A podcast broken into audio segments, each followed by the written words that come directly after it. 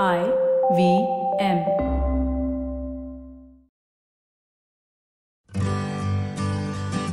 Hi, I'm Utsav, a behavior researcher by training and a slow traveler by passion.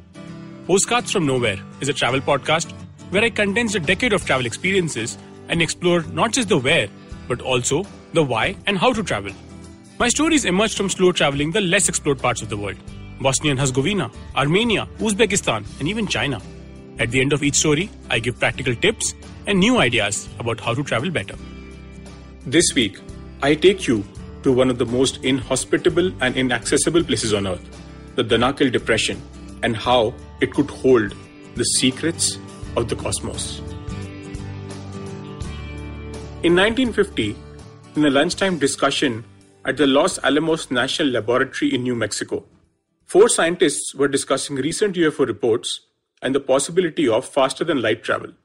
One of those, an Italian American physicist, posed a simple question If extraterrestrial aliens are common, why aren't they obvious? The physicist was none other than Enrico Fermi, the man who has been considered the architect of the nuclear age. His simple question came to be famously known as the Fermi paradox. 20 years before Fermi asked this question, a young European traveler by the name of Wilfred Thesiger attended the coronation of Haile Selassie in Addis Ababa at the emperor's personal invitation. Aged only 23, he became the first European to travel through the fabled Sultanate of Aussa, a forbidding land where two Italian expeditions and an Egyptian army had previously been wiped out by the local tribesmen. But what could possibly be common between Fermi, a brilliant physicist who excelled both at theoretical and experimental physics, and Wilfred, who interestingly also went by the name of Mubarak bin London, and his uncle, Frederick Viscount Chelmsford, was the Viceroy of India? The answer would probably delight Enrico Fermi. For in recent decades, a new branch of science has emerged which could resolve the Fermi paradox astrobiology. Simply put, astrobiologists make the Earth alien.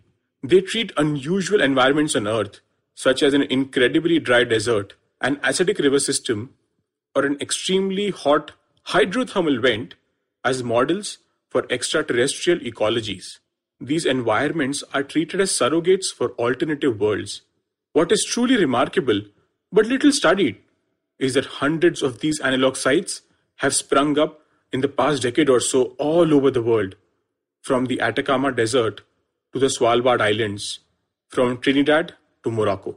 And yet, one of them stands out a place which Mubarak bin London called the hell on earth. It sees some of the hottest temperatures on earth going up to 50 degrees and lies 400 feet below sea level, the Danakil Depression in Ethiopia's Afar region. Because of its low elevation, it has been repeatedly flooded by the Red Sea, most recently about 30,000 years ago. After each incursion, the seawater evaporated, leaving behind thick layers of salt. Salt is the region's white gold and was a form of currency in Ethiopia until the 20th century. If you fly over it in an airplane, it may appear frozen and still as Arctic ice. But its timeless visage hides its true nature. Below the surface, Earth's rocky rind is ripping apart, and underground chambers of magma are fueling 12 active volcanoes, as well as steaming geysers, boiling cauldrons, and a fiery lake of lava.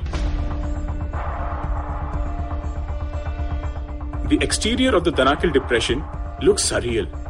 Toxic chlorine and sulfur vapors clog the air, and giant mushrooms made of iron rich salt cover the landscape. The groundwater is near boiling when it bubbles up through the Earth's crust, creating springs you absolutely would not want to bathe in. It's common to see dead insects and birds around the perimeter of Danakil's sulfur springs, which is likely caused by drinking the water or inhaling too much of the carbon dioxide rich air. It's also the reason the springs have been dubbed killer lakes. But the ultimate treat is for the eyes.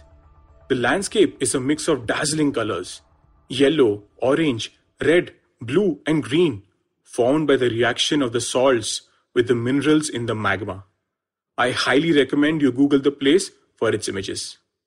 But the reason why this is a happy hunting ground for astrobiologists is that one day it could help them understand how life begins on planets. They come looking for what are called extremophiles, microbes who survive and live in extreme conditions.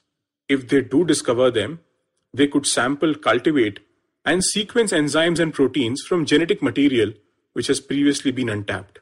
They could conduct geochemical experiments and test the boundaries of life as we know it. But what makes the Danakil Depression really special is that it's at the very heart of human civilization. It is the cradle of humanity.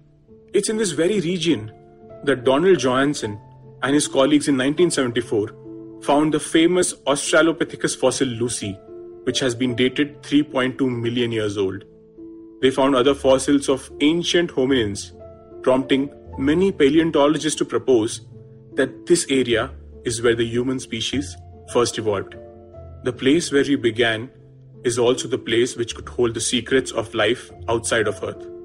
The sweep of time could uncover what it means to be human and what it could mean to be alien the Danakil Depression is one of the most inaccessible places in the world, and yet it could allow us to access the secrets of our cosmos.